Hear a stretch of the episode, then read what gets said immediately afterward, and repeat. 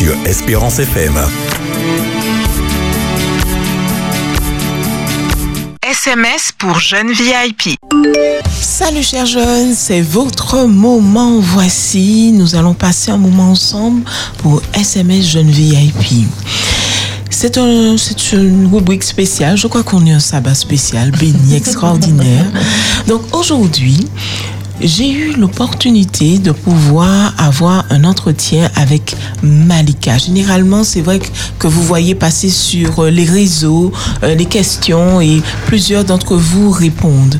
Mais aujourd'hui, j'ai voulu vraiment partager avec vous l'expérience d'une femme qui a vécu une expérience, je me reprends, c'est vrai, une expérience, un parcours de vie exceptionnel avec Dieu. Et je crois que cela vous fera un grand bien. Donc, sans plus tarder, la première question que j'ai posée à Malika est qu'est-ce qui peut conduire un jeune à ne pas s'aimer? Je vais répondre par rapport à mon expérience personnelle. Je m'appelle Malika, j'ai 39 ans.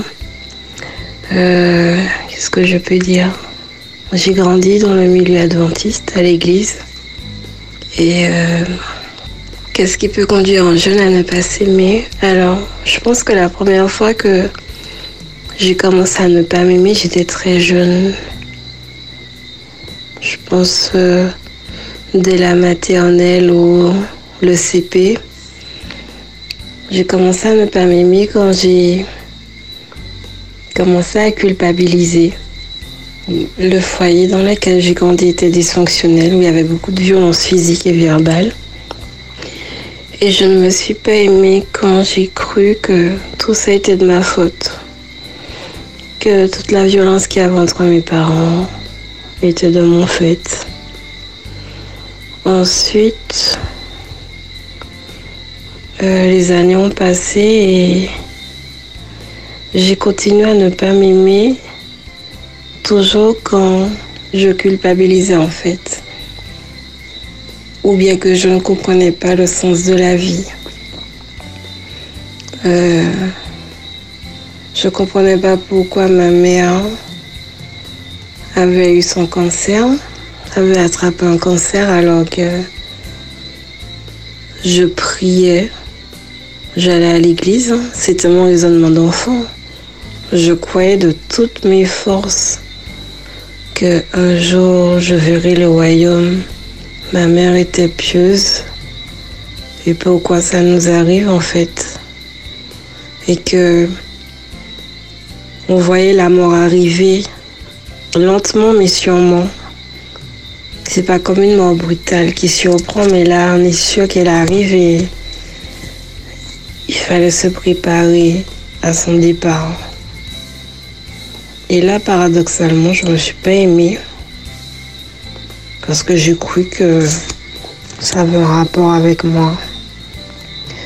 Euh, je me suis pas aimée quand par la suite j'ai été victime d'inceste. Parce que on m'a fait croire que j'étais pas victime mais j'étais l'agresseur, que tout était de ma faute que j'avais forcément fait quelque chose de mal pour que ça m'arrive, ou que j'avais une parole déplacée pour que ça m'arrive, ou j'ai eu un comportement indécent. Je me suis pas aimée lorsqu'on m'a fait croire que c'était sur mon Dieu un esprit qu'il fallait me libérer par la prière. Je me suis pas aimée quand les gens parlaient dans mon dos euh, parce que ça m'était arrivé. Je me suis pas aimée quand j'ai commencé à prendre du poids et que ce corps qui avait été euh, maltraité, violé, en plus pris du poids, je ne le reconnaissais plus. Euh, je ne me suis pas aimée quand petit à petit je me suis éloignée de l'église et qu'on m'a fait culpabiliser. Et en fait, j'étais. J'étais en train de périr spirituellement. Il fallait que je me retrouve en fait. Et euh, je ne me retrouvais pas au sein de l'assemblée. Il fallait que je m'éloigne pour commencer à réparer tous les dégâts causés par l'inceste. Et ça passait par une remise en question de tout ce qui m'avait été inculqué parce que je ne comprenais pas, voilà. Je me suis pas aimée, mais quand par la suite j'ai fait des erreurs d'adulte, de choix, de mauvais choix, de fréquentation plus ou moins mauvaise. Et puis j'ai continué à ne pas m'aimer parce que je me répétais tout le temps euh, mais que je ne valais rien, que malgré mes réussites, mais je doutais toujours de moi en fait, jusqu'à il n'y a pas longtemps. Donc je pense que toutes ces raisons-là font que quelqu'un peut ne pas s'aimer. La culpabilité ou le fait de ne pas comprendre ce qui lui arrive, surtout quand les événements tragiques se succèdent. Quand on n'a pas le soutien de ses pères, de la famille, de l'environnement. Puis qu'on a l'impression de vivre un truc grave, que personne ne nous comprend, ne nous soutient, on a l'impression que les gens nous tournent le dos. Et normalement, c'est à eux d'avoir honte. Mais bizarrement, ben, on pense que c'est parce qu'on n'est pas assez, pas assez bien, pas assez ci, pas assez ça, et du coup, on ne s'aime pas. Ma deuxième question pour toi, Malika. Qu'est-ce qui ferait croire à un jeune qu'il n'est pas aimé? Euh, Je pense quand, quand il se sent incompris, surtout, incompris, pas écouté, pas considéré, pas valorisé. Voilà. Quand il n'y a pas de de paroles encourageantes ou juste pas d'écoute en fait. Et puis j'ai dit aussi, euh, comme dans la première question, que la culpabilité ou le fait qu'il se sente humilié, rejeté, abandonné. Et euh, il a l'impression qu'il est le seul, tout seul à vivre ça. Moi, je l'ai pensé, je pensais que ce qui m'est arrivé, que c'était la pire chose au monde de perdre sa mère et en même temps d'être violée en même temps par son père. Et euh, je pensais que ben, personne ne me comprenait et euh, les réactions des gens me faisaient penser ça aussi. Et j'ai pas l'impression de je parle de généralité, y a quand même j'ai quand même eu du soutien, mais pas des personnes euh, que je pensais qui allait me soutenir. Voilà. Penses-tu que Dieu t'aime, Malika? Si oui ou sinon, comment le ressens-tu, s'il te plaît? Dis-nous. Avec le recul aujourd'hui, je peux dire que Dieu m'aime, oui. Mais en retournant en arrière, quand tout ça venait de m'arriver, euh, est-ce que je comprends ça à l'époque que Dieu m'aimait? Non je comprenais pas en fait. Je comprenais pas tout ce qui m'était arrivé. Je comprenais pas le sens de la vie. Je comprenais pas pourquoi je souffrais autant. Et j'ai eu une grosse période de colère vis-à-vis de Dieu. Je rouspétais, je me disputais comme si je parlais à, quelqu'un le soir.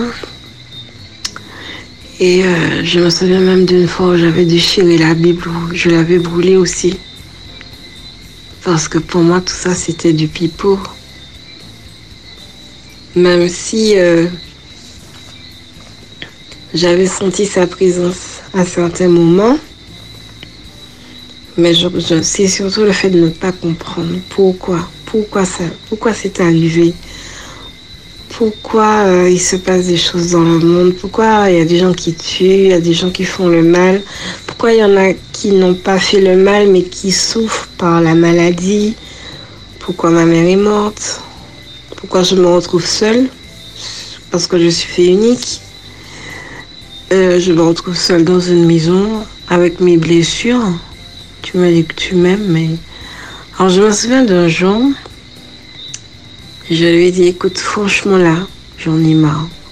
J'ai pas demandé à venir sur Terre. Tu as, tu as décidé que je viendrai. Tu as décidé de la famille que j'aurai. Tu dis que tu prends soin du moineau, tu prends soin de la nature, alors gère. Tu dis que tu es mon père, ben prends-moi en charge.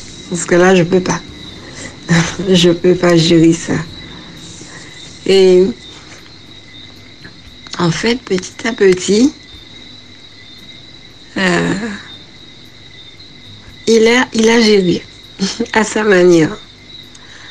Et euh, ça a pris du temps. Hein. Il a fallu des années, des années de travail, de thérapie pour déblayer, guérir chaque blessure, parce qu'il y en avait des millions. Et euh, quand, une blessure guérit, en fait, ça fait remonter encore une autre blessure, ainsi de suite. Il faut fouiller, il faut aller chercher. Il fallait affronter. Il suffisait pas juste de dire oh non, tout va bien, j'ai pardonné. Non, non. Il fallait vraiment fouiller pour guérir de chaque blessure. Et là où je peux dire que Dieu m'aime, c'est que même dans ma tourmente, il a toujours mis des bonnes personnes sur ma route. Souvent des inconnus. Mais lorsque j'analyse ma vie avec le recul, j'ai l'impression que c'était comme un film.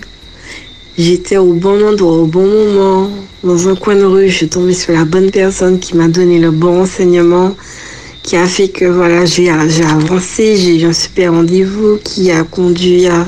Mais voilà, les choses se sont enchaînées, mine de rien, de manière fluide par la suite. Mais je ne m'en rendais pas compte forcément dans les médias. Et il m'a accompagnée. J'ai aussi senti son amour par son silence. Il m'a laissé expérimenter. Il m'a laissé voir par moi-même, découvrir des choses. Et en même temps, il n'était pas loin.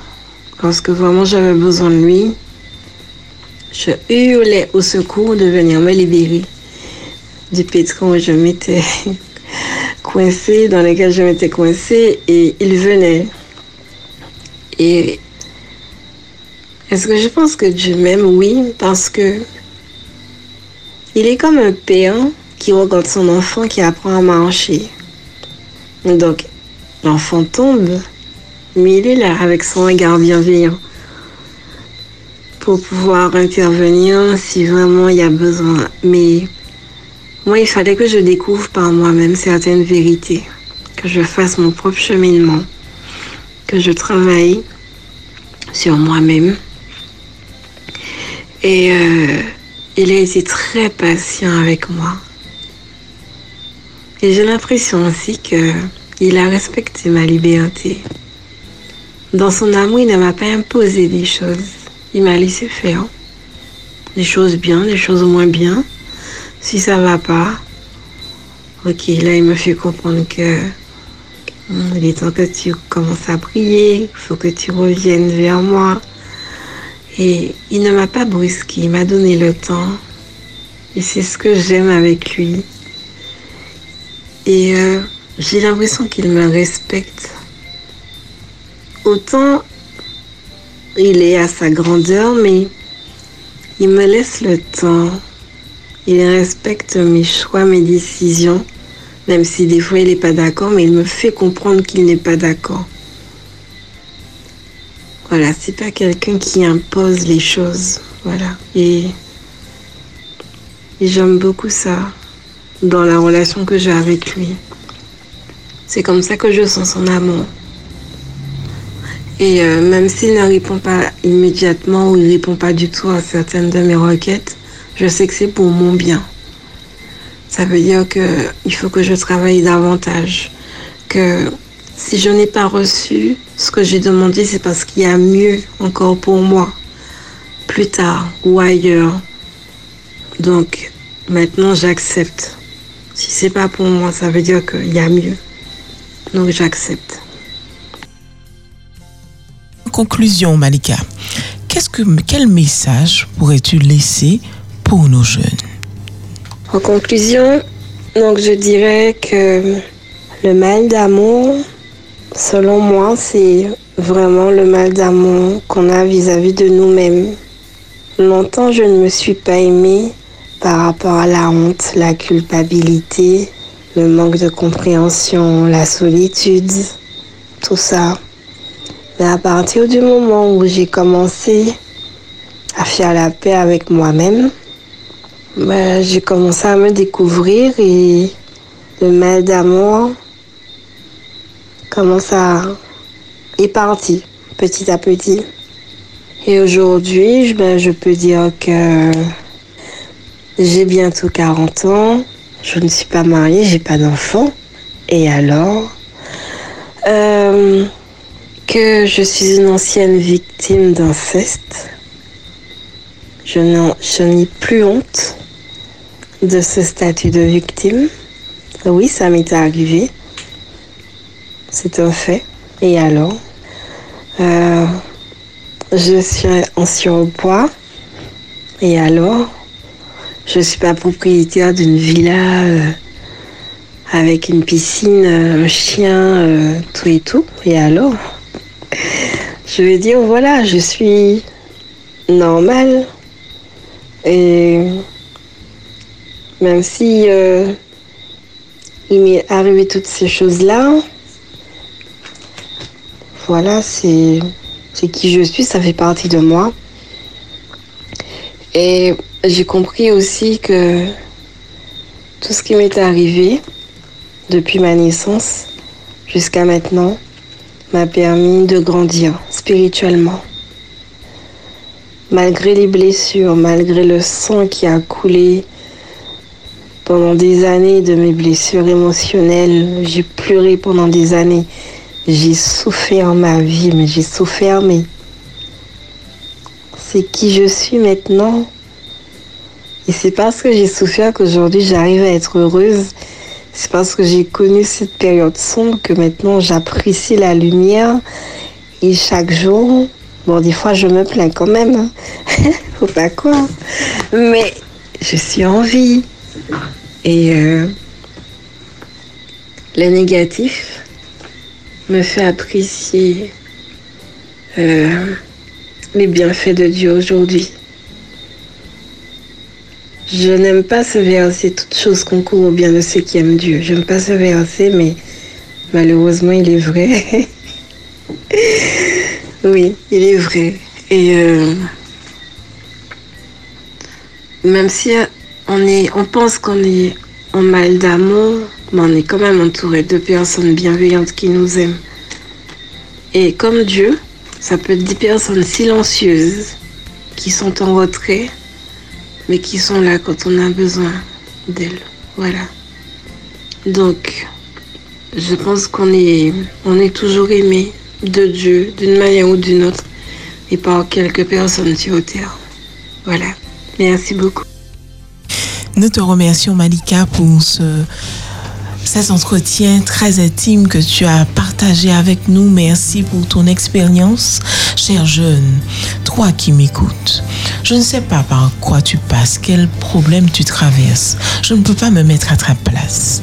La bonté de Dieu n'est ni aléatoire ni conditionnelle.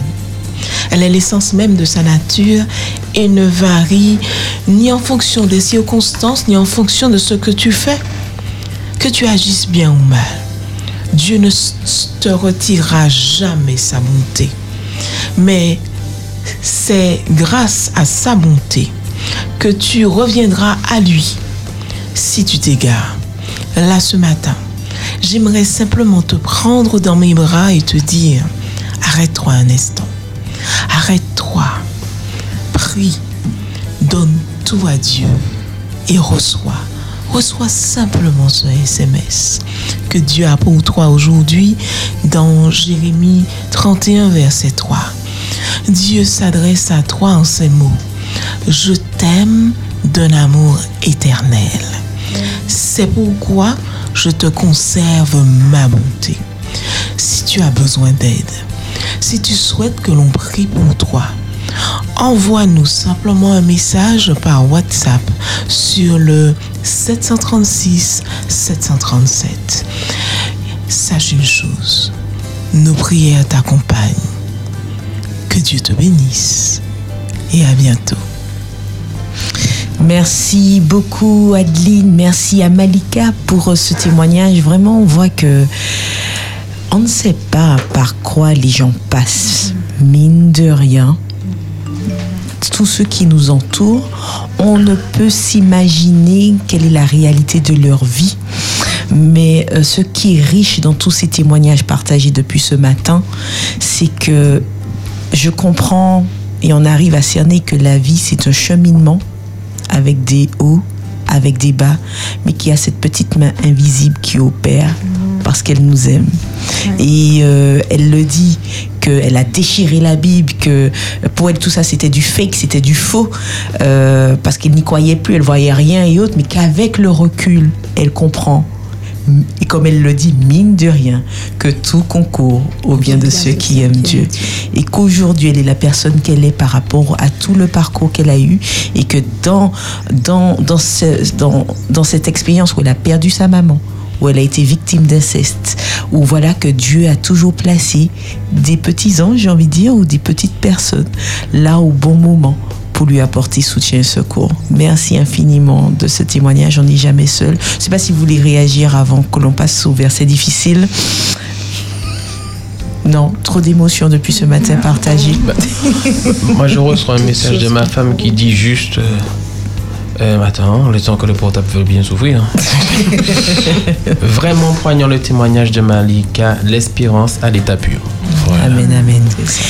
Eh bien, restez à l'écoute avec nous sur les ondes d'Espérance FM et nous nous retrouvons après ce chant dans la nouvelle chronique, les versets difficiles.